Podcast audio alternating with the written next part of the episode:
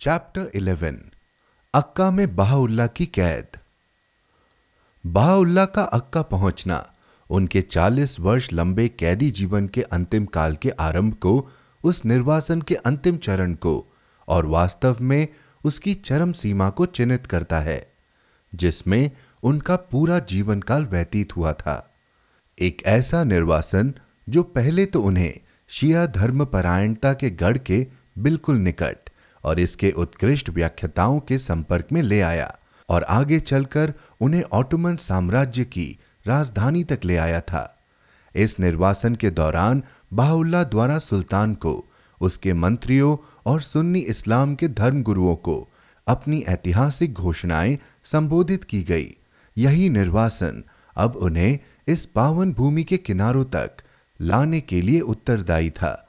वह भूमि जिसका ईश्वर ने इब्राहिम से वादा किया था, जो मूसा के प्रकटीकरण द्वारा पवित्र हुई थी, जो यहूदी कुलपतियों, न्यायाधीशों, सम्राटों और पैगंबरों के जीवन और परिश्रम से सम्मानित थी, जो ईसाइत के पालने के रूप में और अब्दुल बहा की गवाही के अनुसार उस तान के रूप में प्रतिष्ठित थी, जहाँ जस्थोस्त्र ने इसराइल के कुछ पैगंबरों के साथ बातचीत की थी और जो इस्लाम के पैगंबर के उस रात के उस सफ़र से जुड़ी है, जो उन्होंने ईश्वर के सिंहासन तक पहुँचने के लिए सात स्वर्गों से गुजरते हुए किया था।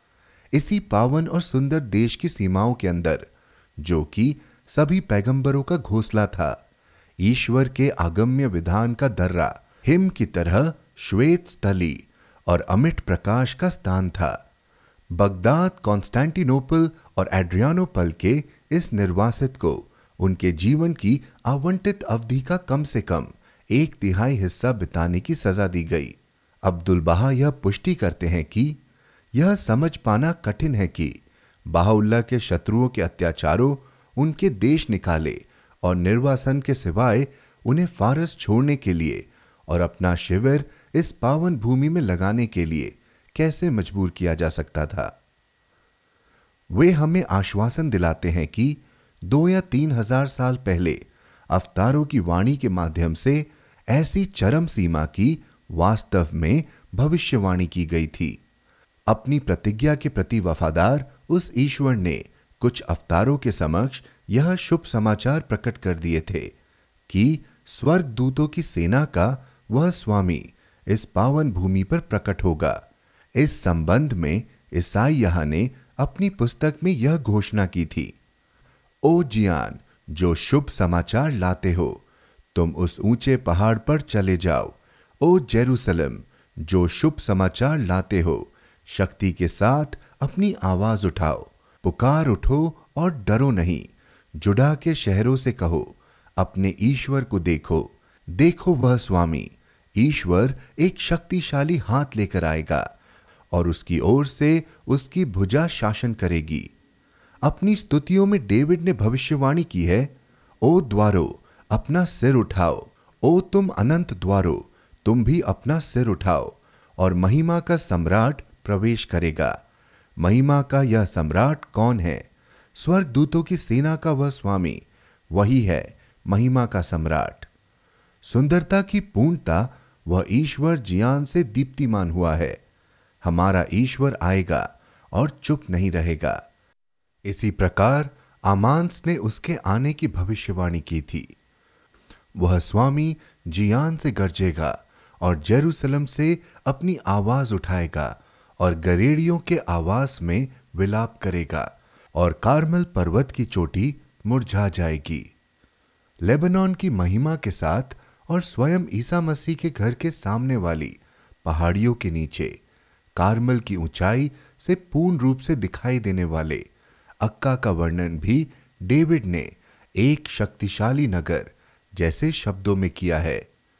हासिया द्वारा इसे आशा के द्वार की उपाधि दी गई है और एजेकियल ने इसकी ओर संकेत करते हुए इसे पूरब की ओर देखने वाला वह द्वार कहा है, जहाँ पूरब के रास्ते से इज़राइल के ईश्वर की महिमा आएगी। उसकी आवाज़ तेज बहने वाले पानी की आवाज़ जैसी होगी।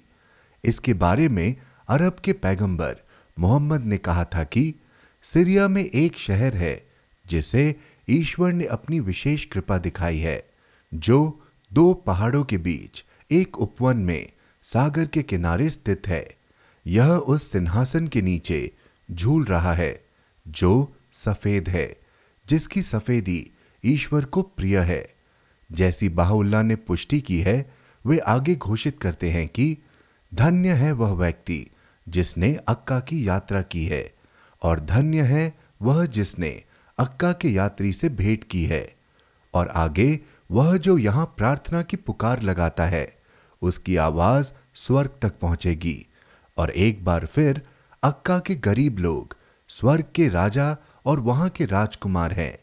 अक्का में बिताया गया एक माह किसी अन्य स्थान पर बिताए गए हज़ार साल से बेहतर है। इसके अतिरिक्त एक उल्लेखनीय परंपरा में, जो कि शेख इब्नुल आराबी के फुतुहात ए माकी यह नाम के लेखों में पाया जाता है, और जिसे मोहम्मद की प्रामाणिक वाणी माना जाता है, और जिसे मिर्ज़ा अबुल फजल द्वारा अपनी फार ईद में उद्धृत किया गया है। यह उल्लेखनीय भविष्यवाणी की गई है। उस महान के अतिरिक्त, जो अक्का की भूमि ईश्वर के दावत कक्ष तक पहुंचेगा, बाकी सभी का कायम के साथियों का वध कर दिया जाएगा। जैसा कि नबील ने अपने इतिहास में प्रमाणित किया है, स्वयं बहाउल्ला ने एड्रियानो पल में अपने निर्वासन के प्रारंभिक वर्षों के दौरान ही उसी शहर की ओर संकेत करते हुए इसे नबील की घाटी की उपाधि दी थी। नबील शब्द का संख्यात्मक मूल्य अक्का शब्द के संख्यात्मक मूल्य के बराबर है। उस पाती में यह भविष्यवाणी की गई है। हमारे आगमन पर प्रकाश के ध्वजों से हमारा स्वागत किया गया, जिस पर उस परमात्मा की वाणी यह कहते हुए पुकार उठी। शीघ्र ही धरती पर निवास करने वाले सभी इन ध्वजों के तले एकत्रित होंगे। कम से कम 24 वर्ष तक चलने वाला यह निर्वासन, जिसके दौरान दो पूर्वी प्रजा पीड़क शासकों ने अपनी निर्दयी शत्रुता और अदूरदर्शिता के कारण बाहुल्ला को सजा देने के लिए एक दूसरे से हाथ मिला लिया था। इतिहास में एक ऐसे काल के रूप में अंकित किया जाएगा, जिसने इस निर्वासित बहाउल्ला के स्वयं के जीवन और गतिविधियों से जुड़ी परिस्थितियों में एक चमत्कारी और सचमुच क्रांतिकारी परिवर्तन देखा था। इस काल को बाहुल्ला के पूरे मूल निवासी देश में होने वाले ऐसे व्यापक अत्याचार के प्रत्यावर्तन के लिए मुख्य रूप से स्मरण किया जाएगा, जो अत्याधिक किंतु विलक्षण रूप से क्रूर था। और अंत में इस काल को बाहुल्ला के लाखों की विविधता और विस्तार की विशाल पहुँच के लिए भी याद किया जाएगा। अक्का की कारागार नगरी में बाहुल्ला का आगमन उनके कष्टों का अंत नहीं था, बल्कि एक ऐसे बड़े संकट का आरंभ था, जो घोर पीड़ा, कठोर बंधन और तीव्र उत्पात से भरा था, जो अपनी गंभीरता में तेहरान के सियाचाल की यातनाओं से भी अधिक कष्टकर था और जिसकी तुलना उस पूरी शताब्दी के इतिहास की किसी भी घटना से नहीं की जा सकती। सिवाय उस आंतरिक हलचल के, जिसने एड्रियानो पल में प्रभु धर्म को हिला कर रख दिया था। इस कारागार नगरी में अपने प्रथम नौ वर्ष के निर्वासन की गंभीरता पर ज़ोर देने के लिए बाहुल्ला ने लिखा है, तुम यह जान लो कि इस स्थान पर हमारे पहुँचने पर हमने इस सर्व महान बंदी गृह का नाम देना उचित समझा। यद्यपि इससे पहले भी एक अन्य प्रांत में तेहरान हमें जंजीरों और बेड़ियों में रखा गया था। फिर भी हमने उसे यह नाम देने से इनकार कर दिया। कहो, इस पर विचार करो। ओ तुम, जिन्हें समझ प्रदान की गई है।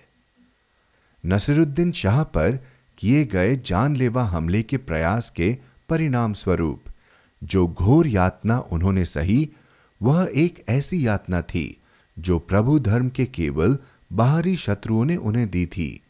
दूसरी ओर, एड्रियानो पल में मिलने वाला वह घोर दुख, जिसके प्रभाव से बाप के अनुयायियों के समुदाय में विभाजन को छोड़कर अन्य सब कुछ हो चुका था।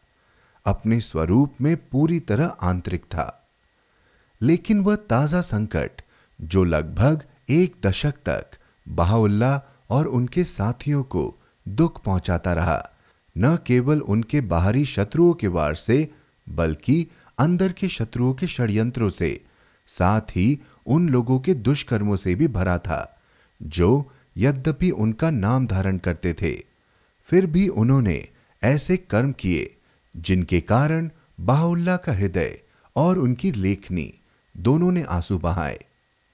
अक्का, वह प्राचीन टोलमेस धर्म योद्धाओं का, वह सेंट जॉन डी एकर जिसने नेपोलियन के घिराव का सफलतापूर्वक सामना किया था, जिसका तुर्कियों के शासनकाल में एक ऐसी कारागार नगरी के रूप में पतन हो गया था, जहाँ तुर्की साम्राज्य के चारों ओर से हथियारों, डाकुओं और राजनीतिक उपद्रवियों को दंडित करके भेजा जाता था। इसके चारों ओर बचाव की दोगुनी व्यवस्था थी। इसमें ऐसे लोग निवास करते थे, जिन्हें बाहुल्ला ने सांपों की पीढ़ी कहा था। इस नगर के अंदर पानी का कोई स्रोत नहीं था। यहाँ पिसुओं की भरमार थी, सीलन थी और जगह जगह मधुमक्खियों के छत्ते लगे हुए थे। इसकी गलियाँ अत्यंत गंदी और सकड़ी थी। लौह ए सुल्तान में सर्वोच्च लेखनी ने दर्ज किया है। जैसा कि लोग कहते हैं, यह दुनिया की सबसे वीरान नगरी है। देखने में सबसे भद्दी। आबो हवा में सबसे घृणास्पद और यहाँ का पानी सबसे अशुद्ध है। ऐसा लगता है जैसे यह उल्लुओं का नगर है। यहाँ की हवा इतनी बदबूदार थी कि एक कहावत के अनुसार इसके ऊपर से उड़कर जाने वाला पक्षी मरकर गिर जाता था। सुल्तान और उसके मंत्रियों ने स्पष्ट आदेश दिए थे कि इन निर्वासितों को, जिन्होंने बड़ी भारी भूल की है और दूसरों को दूर भटकाया है, कठोरतम कैद में रखा जाना चाहिए। बड़े विश्वास के साथ यह आशा की जा रही थी कि इनके विरुद्ध सुनाए गए आजीवन कैद के निर्णय के परिणाम स्वरूप इनका अंत हो जाएगा। हिजरी सन बारह के रबी उस्सानी माह की 26 जुलाई अठारह को जारी किए गए सुल्तान अब्दुल अज़ीज़ के आदेश ने न केवल उन्हें सदैव के लिए निर्वासित किए जाने की घोषणा की, बल्कि उनकी कठोर कैद का आदेश दिया और उन्हें एक दूसरे से या स्थानीय निवासियों से मेलजोल रखने से निषिद्ध किया। इन निर्वासितों के पहुँचने के तुरंत बाद नगर की मुख्य मस्जिद में उस आदेश को भी सार्वजनिक रूप से पढ़ा गया ताकि लोगों को चेतावनी मिल सके। अक्का में इन लोगों के निर्वासन के एक वर्ष बाद लिखे गए एक पत्र में सबलाइम पोर्ट के पदस्थ, फारस के राजदूत ने अपनी सरकार को यह आश्वासन दिया। मैंने तार द्वारा और लिखित संदेश जारी कर दिए हैं कि उन्हें बहाउल्ला को किसी के साथ मिलने जुलने की अनुमति नहीं है, सिवाय उनकी पत्नी और बच्चों के। उन्हें किसी भी कारण से उनकी काल कोठरी से बाहर जाने की अनुमति नहीं है, जहाँ उन्हें कैद किया गया है। दमस्कस में पदस्थ council general Abbas Kuli Khan ने लिखा, तीन दिन पहले मैंने उसे ये निर्देश देकर लौटा दिया है कि वह सीधे अक्का के लिए रवाना हो। उन लोगों के कारावास की कठोरता बनाए रखने के लिए सभी आवश्यक उपाय करने के बारे में वहाँ के गवर्नर के साथ परामर्श करे।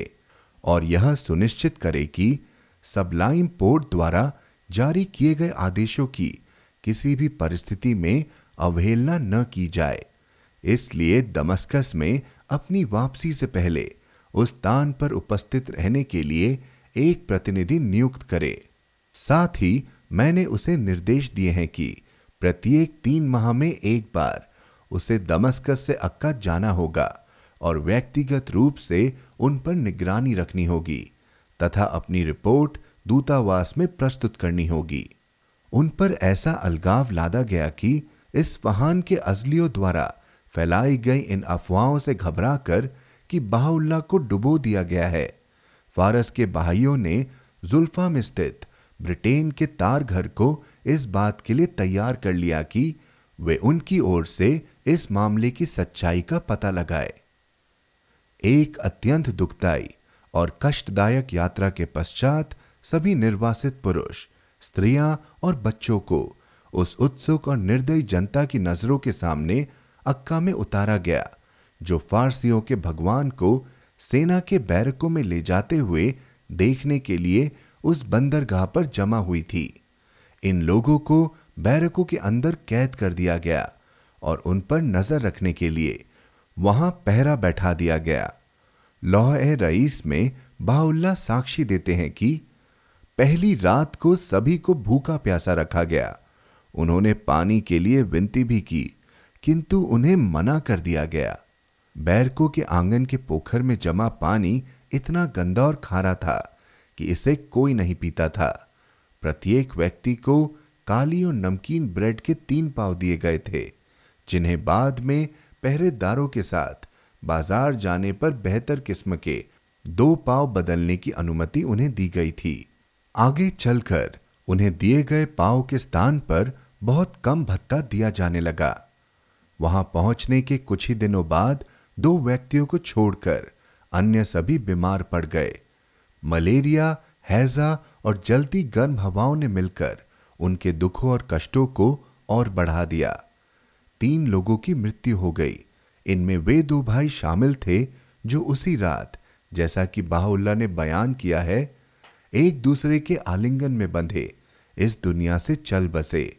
उनके पार्थिव शरीरों पर लपेटने और दफनाने के लिए बाहुल्ला ने अपना वह कालीन बेचने के आदेश दिए, जिसका वे स्वयं उपयोग करते थे। कालीन की नीलामी से जो छोटी सी रकम प्राप्त हुई थी वह पहरेदारों को दे दी गई, जिन्होंने पहले आवश्यक खर्च प्राप्त किए बगैर उन्हें दफनाने से इनकार कर दिया था।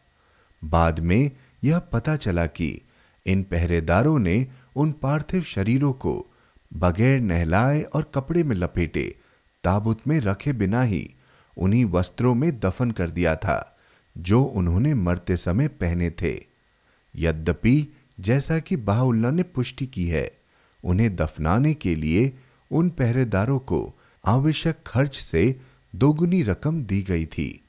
वे स्वयं लिखते हैं कि, उस सर्वशक्तिशाली, सर्वज्ञाता ईश्वर के अतिरिक्त अन्य कोई नहीं जानता कि हम पर क्या बीती। जब से दुनिया बनी है, तब से आज तक ऐसी क्रूरता न तो कभी देखी गई, न ही सुनी गई। इसके अतिरिक्त उन्होंने स्वयं के बारे में बताते हुए कहा है कि अपने जीवन के अधिकांश भाग के दौरान उन्हें उनके शत्रुओं के चंगुल में घोर यातनाएँ दी गई। अब इस कष्टकर कारावास में जहाँ उनके अत्याचारों ने उन्हें इतने अन्यायपूर्वक कष्टों में डाल दिया है, उनके दुख और कष्ट अपनी चरम सीमा पर पहुँच चुके हैं।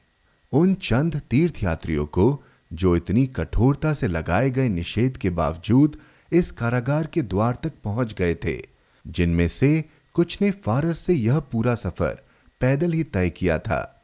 उन्हें खंदक के उस पार खड़े होकर स्वयं को इस कैदी बाहुल्ला के मुखड़े की एक झलक मात्र से ही संतुष्ट होना पड़ा।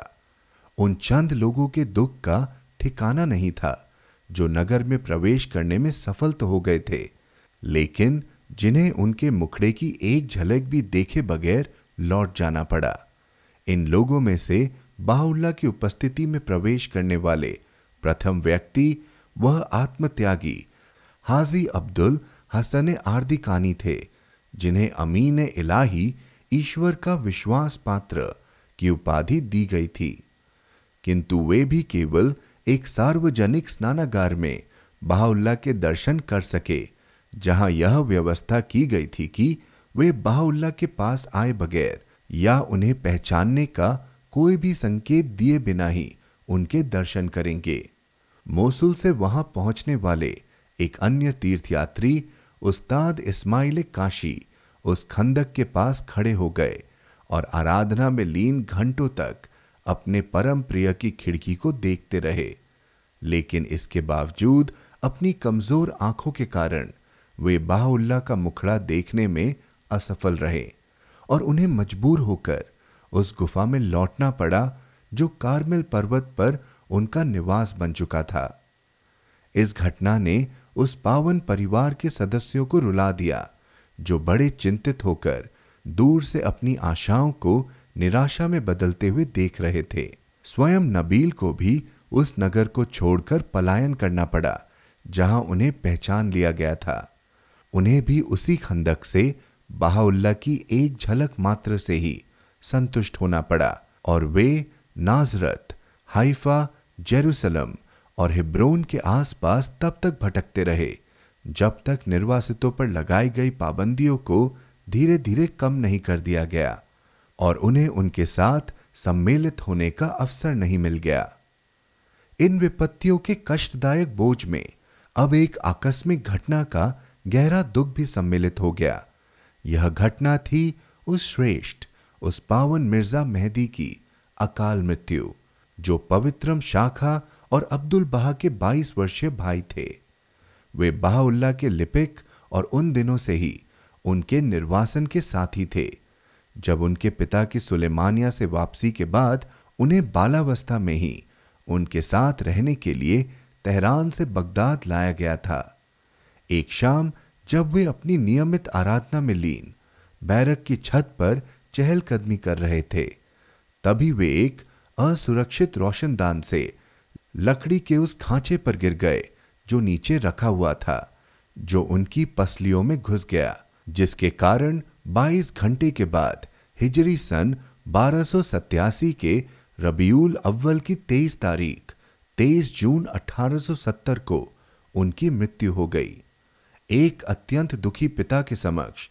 उनकी अंतिम प्रार्थना यह थी कि वे उनके जीवन की कुर्बानी को स्वीकार करें और इसके बदले में उनके लिए जो अपने परम प्रिय बाहुल्ला की उपस्थिति में प्रवेश करना चाहते हैं, वे इस कैद के द्वार खोल दें।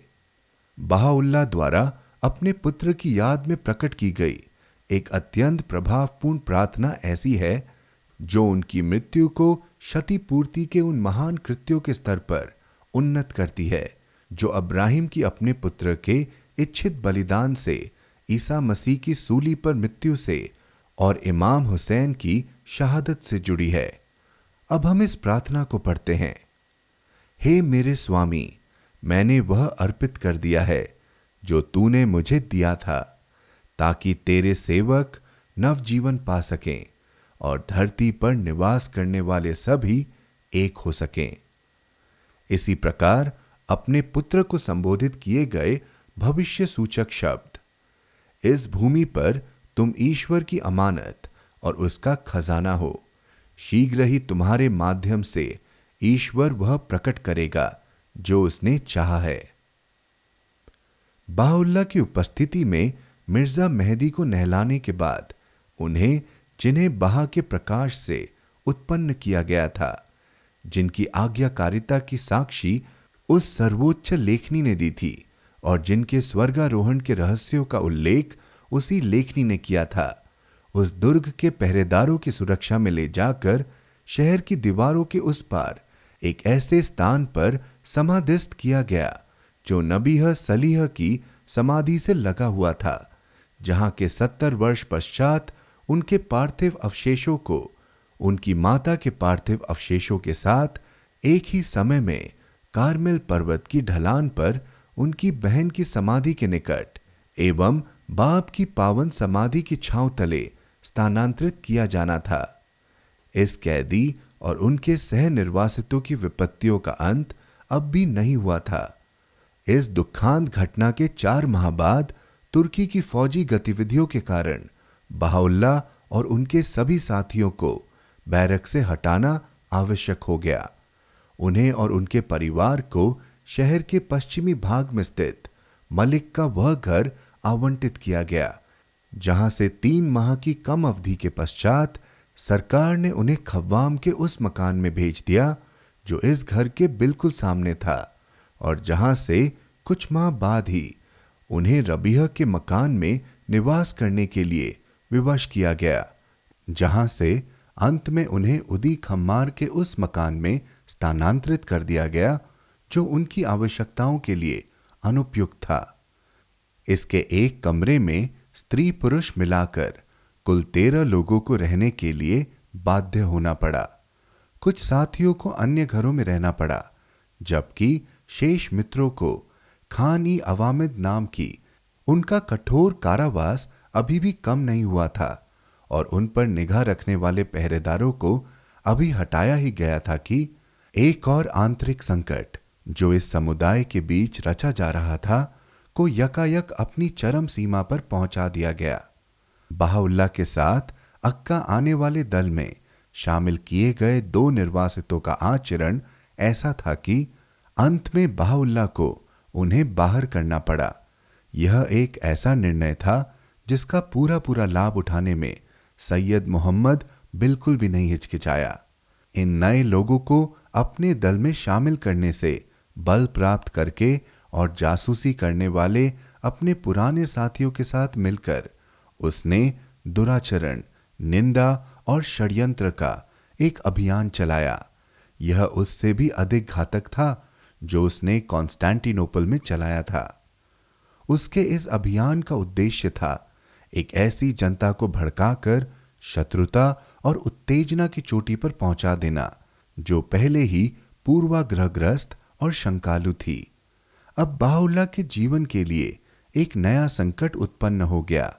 यद्यपि उन्होंने कई बार मौखिक और लिखित रूप से अपने अनुयायियों को उनके अत्याचारों से बदला लेने का कोई भी कृत्य करने से कठोर रूप से मना किया था, और यहाँ तक कि एक लापरवाह अरबी अनुयायी को, जिसने अपने परम प्रिय नेता बाहुल्ला के साथ किए गए अन्याय का बदला लेने की ठान ली थी, बेरूत लौटा दिया था।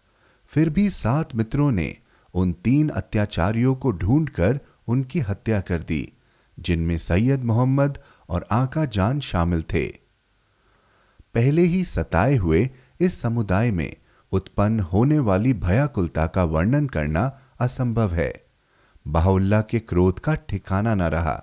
इस कृत्य के किए जाने के कुछ ही समय बाद प्रकट की गई एक पाती में वे अपनी भावनाओं को इस प्रकार व्यक्त करते हैं। यदि हम उसका उल्लेख कर देते जो हम पर बीती है तो ये आसमान फट जाता और पर्वत चूर चूर हो जाता। एक अन्य अवसर पर उन्होंने लिखा, मेरी कैद मुझे हानि नहीं पहुँचा सकती। वह जो मुझे हानि पहुँचा सकता है, उन लोगों का आचरण है, जो मुझसे प्रेम करते हैं, जो मुझसे संबंध रखने का दावा करते हैं, और फिर भी ऐसे कर्म करते हैं, जो मेरे हृदय और मेरी लेखनी की आहों का कारण बन जाते हैं।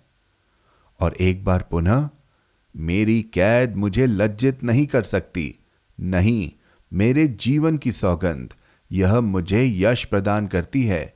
वह जो मुझे लज्जित करता है, मेरे ऐसे अनुयायियों का आचरण है, जो मुझसे प्रेम करने का दावा करते हैं, लेकिन वास्तव में एक पापी का अनुसरण करते हैं। जिस समय बाहुल्ला अपने लिपिक को पातियाँ लिखवा रहे थे, उसी समय खुली तलवारें लिए हुए अपनी फौज की अगुवाई करते हुए गवर्नर ने उनके निवास को घेर लिया। पूरा जन समुदाय और सेना के अधिकारी बड़ी घबराहट की स्थिति में थे। चारों ओर से लोगों के चिल्लाने की और हंगामा मचाने की आवाज़ें आ रही थी। बाहुल्ला को अनिवार्य रूप से गवर्नर के कार्यालय में बुलवाया गया। उनसे पूछताछ की गई। पहली रात को उन्हें उनके पुत्र के साथ खान ई शाविर्दी के एक कक्ष में कैद में रखा गया। अगली दो रातों के लिए उन्हें उसी इलाके के एक बेहतर स्थान पर स्थानांतरित कर दिया गया और सत्तर घंटे बीत जाने के बाद ही उन्हें उनके घर लौटने दिया गया। अब्दुल बहा को पहली रात कैद में डाल दिया गया और जंजीरों में बांधकर रखा गया, जिसके बाद उन्हें उनके पिता के पास जाने दिया गया। पच्चीस मित्रों को एक अन्य कारागार में डाल दिया गया और उनके पैरों में बेड़ियाँ डाली गई। इनमें से उन्हें छोड़कर जो इस घृणित कृत्य के लिए जिम्मेदार थे और जिन्हें कई सालों तक कैद में रखा गया था। अन्य सभी को छह दिन के पश्चात खानी शाविर्दी में स्थानांतरित कर दिया गया और उन्हें वहाँ छह माह के कारावास में रखा गया। जब बहाउल्ला गवर्नर आवास पर पहुँचे, तब शहर के कमांडेंट ने उनकी ओर मुड़कर बिना किसी संकोच के उनसे पूछा क्या यह उचित है कि आपके कुछ अनुयायी ऐसा व्यवहार करे? बाहुल्ला ने तुरंत उत्तर दिया, यदि आपका कोई सैनिक कोई निंदा योग्य कृत्य करता है तो क्या उसके लिए आपको जिम्मेदार ठहराकर उसके स्थान पर दंड दिया जाएगा? जब उनसे पूछताछ की गई तो उनसे उनका नाम और उस देश का नाम बताने को कहा गया जहाँ से वे आए थे। बहाउल्ला ने उत्तर दिया यह तो सूर्य से भी अधिक स्पष्ट है। इस पर उनसे वही प्रश्न एक बार फिर पूछा गया, जिसके लिए उन्होंने निम्नलिखित उत्तर दिया। मैं इसका उल्लेख करना उचित नहीं समझता। उस सरकारी आदेश में देख लो जो तुम्हारे पास है। एक बार फिर उन्होंने उल्लेखनीय सम्मान के साथ अपना अनुरोध दोहराया, जिस पर बहाउल्ला ने ऐश्वर्य और शक्ति के साथ ये शब्द कहे। मेरा नाम बहाउल्ला है, ईश्वर का प्रकाश, और मेरा देश नूर, प्रकाश है। तुम इससे अवगत हो जाओ। इसके बाद मुफ्ती की ओर मुड़कर उन्होंने उसे अप्रत्यक्ष फटकार लगाने वाले शब्द संबोधित किए और उस पूरी सभा को इतनी प्रचंड और ऊँची आवाज़ में संबोधित किया कि किसी की हिम्मत नहीं हुई कि उनको उत्तर दे सके। सूर्य ए मुलुक में से श्लोक उद्वरित करने के पश्चात वे उठे और सभा को छोड़कर चले गए। इसके तुरंत बाद ही उस गवर्नर ने संदेश भेजा कि बाहुल्ला अपने घर जाने के लिए स्वतंत्र है और जो घटित हुआ उसके लिए उसने क्षमा मांगी।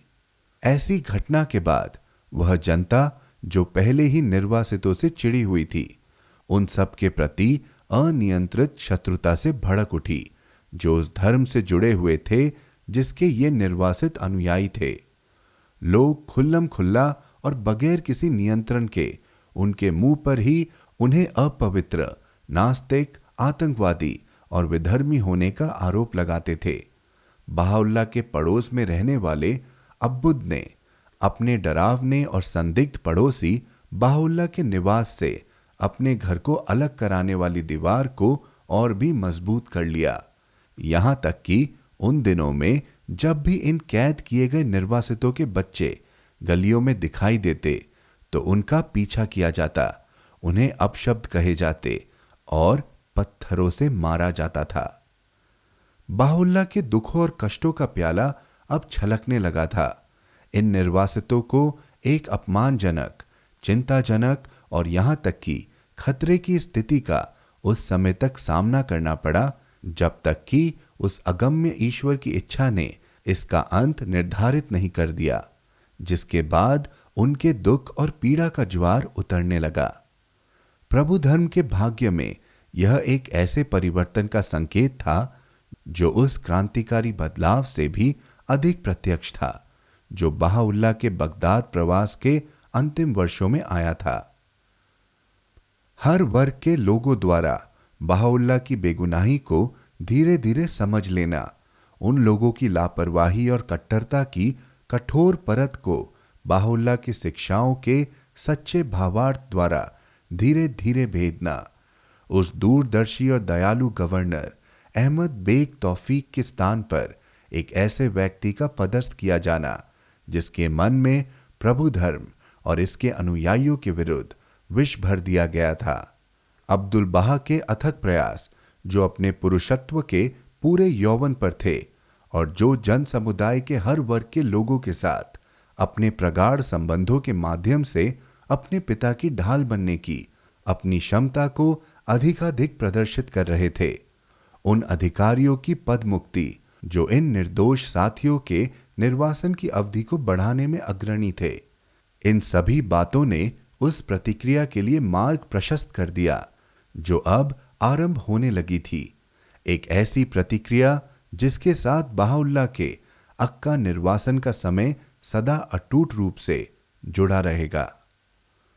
अब्दुल बहा के साथ संपर्क में आने और बाद में प्रभु धर्म के उस साहित्य का अध्ययन करने से, जिसे दुष्टों ने इस आशा के साथ जाँच के लिए दिया था ताकि वह क्रोधित हो जाए, उस गवर्नर के दिल में धीरे धीरे ऐसे समर्पण का भाव उत्पन्न हो गया, जिससे वह अब्दुल बहा के प्रति अपने सम्मान के चिन्ह स्वरूप उनकी उपस्थिति में जाने से पहले हमेशा अपने जूते उतार लिया करता था। यहाँ तक कि यह अफवाह भी फैल चुकी थी कि इस गवर्नर के विशेष और प्रिय सलाहकार भी वे निर्वासित लोग ही थे, जो उसकी हिरासत में रहने वाले कैदी के अनुयायी थे। वह अपने पुत्र को भी शिक्षा और ज्ञान के लिए अब्दुल बहा के पास भेजा करता था। बहाउल्ला के साथ एक लंबे समय से चाहे गए साक्षात्कार के अवसर पर जब उसने उनकी कुछ सेवा करने की अनुमति मांगी तो उसके उत्तर में उसे यह सुझाव दिया गया कि वह उस जलाशय को सुधरवा दे, जो तीस वर्षों से उपयोग में नहीं लाया जा रहा है। उसने सुझाव पर तुरंत कार्यवाही की।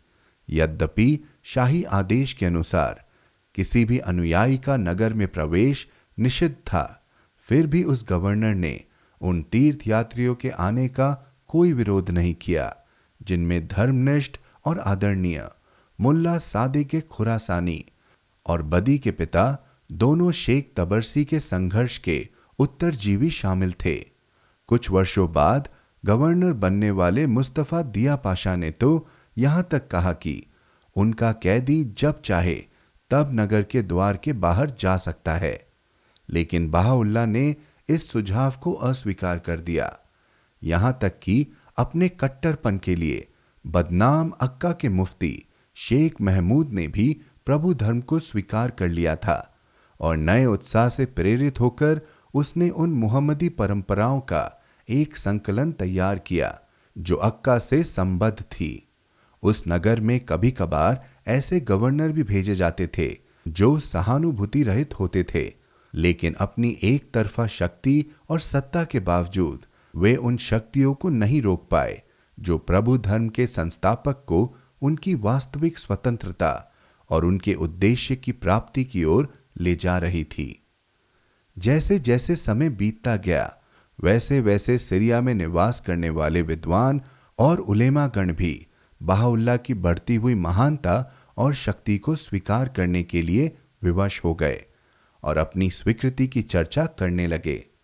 अज़ीज़ पाशा, जिसने एड्रियानोपल में अब्दुल बहा के प्रति गहरा अनुग्रह दर्शाया था और इस बीच जिसे वली के औहदे पर पदोन्नत किया जा चुका था, उसने दो बार अक्का का भ्रमण केवल इसलिए किया कि वह बहाउल्ला के प्रति अपना सम्मान व्यक्त करना चाहता था और उस महान के साथ अपनी मित्रता को नवीन करना चाहता था, जिसका वह सम्मान करने लगा था।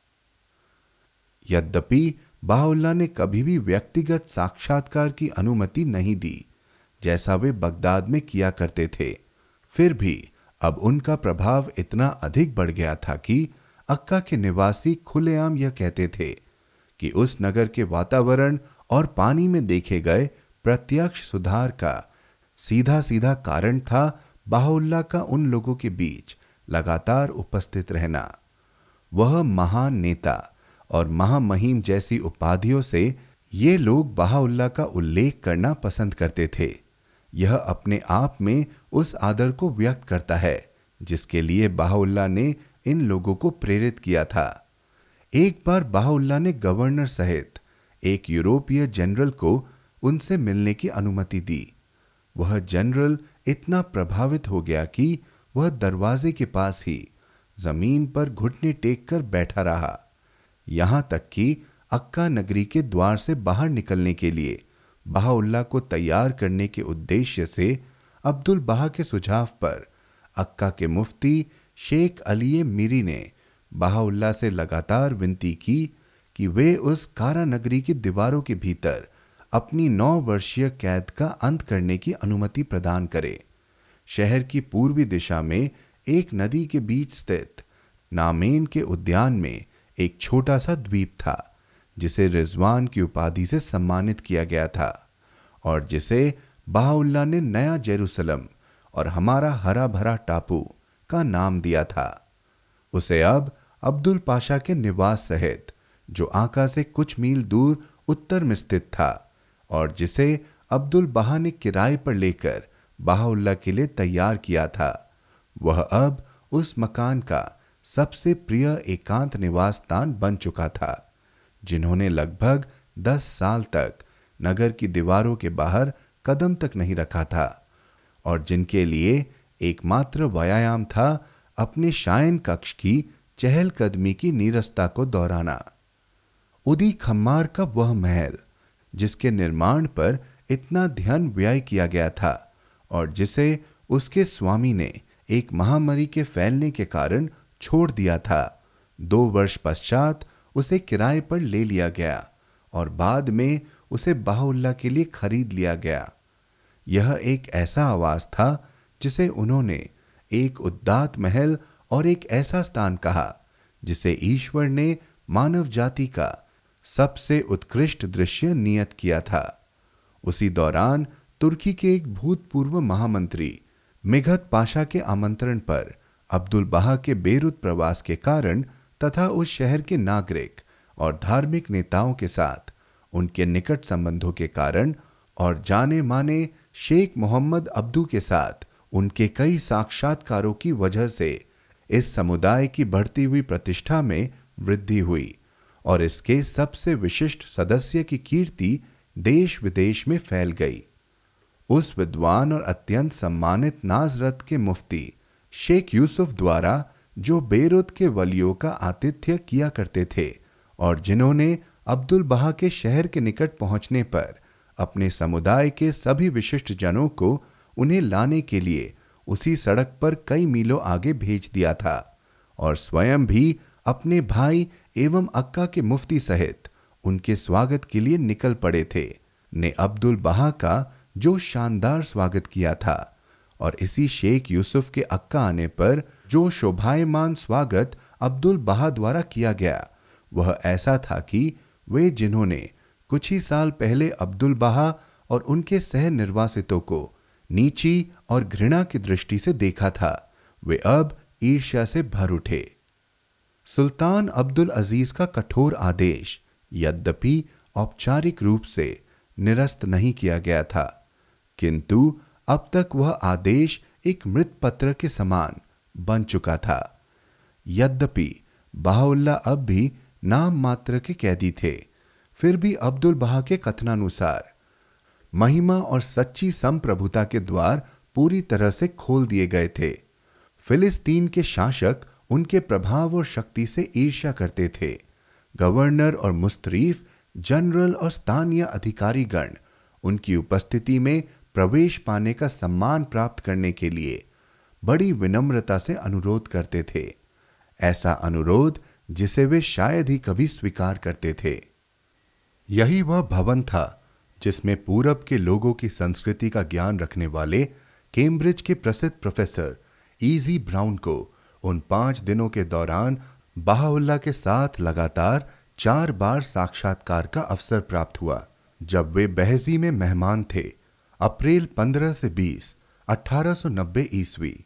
ये ऐसे साक्षात्कार थे जो इस महान निर्वासित की इस ऐतिहासिक घोषणा से अमर हो गए थे कि ये निरर्थक लड़ाइयाँ, ये विनाशकारी युद्ध समाप्त हो जाएँगे और सर्व महान शांति आएगी। आने वाली पीढ़ियों के लिए उस साक्षात्कारकर्ता प्रोफेसर का यादगार बयान इस प्रकार है। मैं उनका मुखमंडल कभी नहीं भूल सकता, जिन्हें मेरी निगाहें देख रही थी। यद्यपि मैं इसका वर्णन नहीं कर सकता। वे तीक्ष्ण आँखें व्यक्ति की आत्मा तक को पढ़ती हुई प्रतीत होती थी। उस पुस्तक पर शक्ति और सत्ता विराजमान थी। यह पूछने की आवश्यकता नहीं है कि मैं किसकी उपस्थिति में खड़ा था? जब मैंने उस महान के समक्ष झुककर प्रणाम किया, जो एक ऐसे समर्पण और प्रेम के प्रतीक थे, और जिनसे बादशाह ईर्ष्या करे, और जिसके लिए सम्राट व्यर्थ ही आहें भरते रह जाए। इस आगंतुक ने स्वयं इस बात की साक्षी दी है कि, यहाँ मैंने सबसे यादगार पाँच दिन बिताए, जिनके दौरान मुझे उन लोगों के साथ बातचीत करने के अपूर्व और आशातीत अवसरों का आनंद मिला, जो शक्तिशाली और अद्भुत प्रेरणा के निर्जर स्रोत हैं, जो ऐसे लोगों के परिवर्तन और नवजीवन के लिए अदृश्य, किंतु सदा बढ़ती हुई शक्ति के साथ कार्य करते हैं, जो मृत्यु समान नींद में सोए हुए हैं। सत्य ही यह एक अद्भुत और हिला देने वाला ऐसा अनुभव था, लेकिन मैं निराश हूँ कि मैं इसकी एक हल्की सी झलक ही दे पा रहा हूँ। उसी साल बाहुल्ला का खेमा, महिमा का वह मंदिर उस कार्मल पर्वत पर लगा दिया गया, जिसे बाहुल्ला ने ईश्वर का पर्वत और उसकी बगिया कहा है, जिसकी प्रशंसा करते हुए ईसा यहाँ ने इसे ईश्वर का वह पर्वत कहा है, जिसकी ओर सभी देश जाएँगे। बाहुल्ला चार बार हाइफा प्रवास पर गए और उनका अंतिम प्रवास कम से कम तीन माह तक चला। इनमें से एक प्रवास के दौरान, जब उनके खेमे को कार्मलाइट, कार्मल निवासी के मठ के निकट लगाया गया था, तब उस बगिया के स्वामी ने कार्मल की वह पाती प्रकट की, जो अपने गूढ़ संकेतों और भविष्यवाणियों के कारण उल्लेखनीय है। एक अन्य अवसर पर, जब वे उस पर्वत की ढलान पर खड़े हुए थे तो उन्होंने स्वयं उस स्थान को चिन्हित कर अब्दुल बाह को वह स्थान बताया था। जहाँ स्थायी रूप से बाप की समाधि तैयार की जानी थी और जिस पर बाद में एक सुशोभनीय समाधि का निर्माण किया जाना था। इसके अतिरिक्त बाउल्ला के आदेश पर ईसा मसीह के सेवा काल से जुड़ी एक झील से लगी वे जमीनें खरीद ली गई, जो बाहुल्ला के धर्म की महिमा को समर्पित की जानी थी और जो उन उत्कृष्ट एवं भव्य भवनों के निर्माण की अग्रणी बनने वाली थी, जिनके बारे में अपनी पातियों में पूर्व घोषणा करते हुए बाहुल्ला ने लिखा था कि ऐसे भवन उस संपूर्ण पावन भूमि पर एवं जॉर्डन तथा इसके निकट उन पावन क्षेत्रों पर निर्मित किए जाएँगे, जिन्हें उस एक सत्य ईश्वर की उपासना और सेवा में समर्पित करने की उन्होंने पातियों में अनुमति दी थी। बाहुल्ला के पत्राचार के परिणाम का विशाल विस्तार इन पत्रों की रवानगी और वितरण के लिए अलेक्जेंड्रिया में एक बहाई एजेंसी की स्थापना। बेरुत शहर से होकर जाने वाले तीर्थयात्रियों के हितों की रक्षा करने के लिए अब उस शहर में रहने वाले बाहुल्ला के एक दृढ़ अनुयायी मोहम्मद मुस्तफ़ा द्वारा प्रदान की गई सुविधाएँ।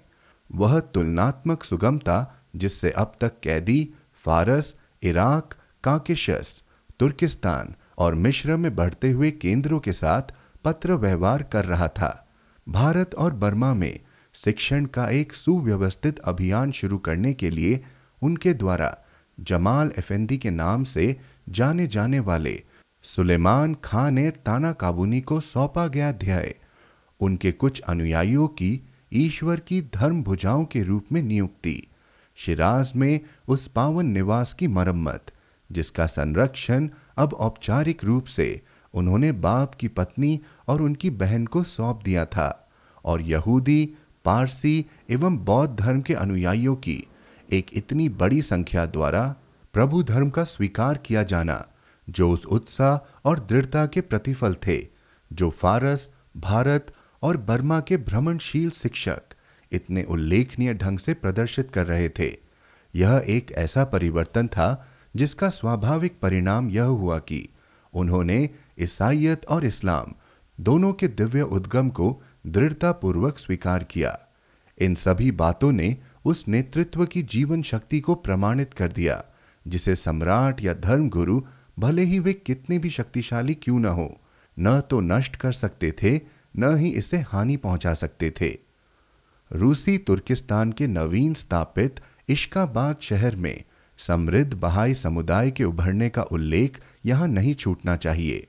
जिसे एक सहानुभूति भरी सरकार की सद्भावना का आश्वासन था, जिसके कारण यहाँ एक बहाई गुलिस्तान स्थापित किया जा सका और ज़मीन खरीदकर उस पर ऐसे भवन बनाना संभव हो सका, जो बहाई जगत के प्रथम मशरिकूल अशकार, उपासना मंदिर के पूर्व लक्षण सिद्ध हुए।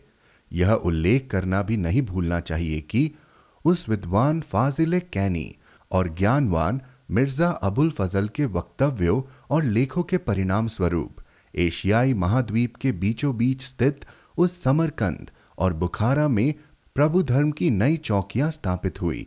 यह उल्लेख करना भी नहीं भूलना चाहिए कि प्रभु धर्म के संस्थापक के पावनतम ग्रंथ सहित उनके लेखों के पाँच संस्करणों को भारत में प्रकाशित किया गया। ये प्रकाशन विभिन्न लिपियों और भाषाओं में इसके साहित्य की विशाल वृद्धि और भविष्य के दशकों में, पूरब और पश्चिम में इसके वितरण के पूर्व सूचक थे। बाहुल्ला के एक सह निर्वासित ने उल्लेख किया है कि बाहुल्ला ने कहा था कि सुल्तान अबुल अज़ीज़ ने हमें अत्यंत अपमानजनक अवस्था में इस देश में निर्वासित किया था और उसका उद्देश्य हमें नष्ट करने और नीचा दिखाने का था। इसलिए जब भी हमारे समक्ष सुख और सुविधा के अवसर आए। हमने उन्हें अस्वीकार नहीं किया। जैसा कि नबील ने अपने इतिहास में वर्णन किया है, बहाउल्ला ने इसी प्रकार एक बार यह टिप्पणी की थी कि, अब ईश्वर का धन्यवाद की बात यहाँ तक पहुँच गई है कि इन क्षेत्रों के सभी लोग हमारे समक्ष अपनी अधीनता प्रकट कर रहे हैं। और एक बार फिर जैसा कि उस वर्णन में बताया गया है ऑटोमन का सुल्तान, बगैर किसी औचित्य या कारण के, हम पर अत्याचार करने के लिए उठ खड़ा हो गया और हमें अक्का के दुर्ग के कारागार में भेज दिया। उसके शाही फरमान ने आदेश दिया कि किसी को भी हमसे मिलने जुलने की अनुमति नहीं है और सभी को हमसे घृणा करनी चाहिए। इसलिए दिव्य शक्ति के हाथ ने शीघ्र ही हमारा बदला ले लिया। पहले तो इसने उसके उन दोनों मंत्रियों अली और फुवाद को एवं उसके उन विश्वास पात्रों को विनाश की आंधियों से घेर लिया, जिन्हें हटाना असंभव था। और उसके बाद वह हाथ स्वयं अज़ीज़ की शान और शौकत को लपेट देने के लिए और उसके पतन के लिए आगे बढ़ा। ऐसा केवल वही कर सकता है जो शक्तिशाली और बलशाली है। इसी विषय का उल्लेख करते हुए अब्दुल बहा ने लिखा है कि उनके शत्रुओं का लक्ष्य था कि उनकी यह कैद इस आशीर्वादित धर्म को पूरी तरह नष्ट कर दे और इसका विनाश कर दे। लेकिन यह कारागार वास्तव में सबसे अधिक सहायक रहा और इसके विकास का माध्यम बन गया। इसके अतिरिक्त उन्होंने इस बात की पुष्टि की है कि इस उत्कृष्ट व्यक्तित्व ने उस महानतम कारागार में अपने धर्म को ऊँचा उठाया। इसी बंदी गृह से उसका प्रकाश दूर दूर तक फैला। उसकी प्रसिद्धि दुनिया भर में फैली और उसकी महिमा की घोषणा पूरब और पश्चिम में पहुँची। शुरू में उसका प्रकाश एक सितारा था। अब यह एक शक्तिशाली सूर्य बन चुका है। वे आगे पुष्टि करते हैं कि हमारे जमाने तक पहले कभी भी ऐसा कुछ भी घटित नहीं हुआ है। कोई आश्चर्य की बात नहीं है कि अक्का में बाहुल्ला के निर्वासन के 24 वर्षों की परिस्थितियों में इतने उल्लेखनीय परिवर्तन को ध्यान में रखते हुए उन्होंने स्वयं ये प्रभावशाली शब्द लिखे हैं। उस सर्वशक्तिशाली ने इस कारागार को सर्वोच्च बैकुंठ और स्वर्गों के स्वर्ग में बदल दिया है।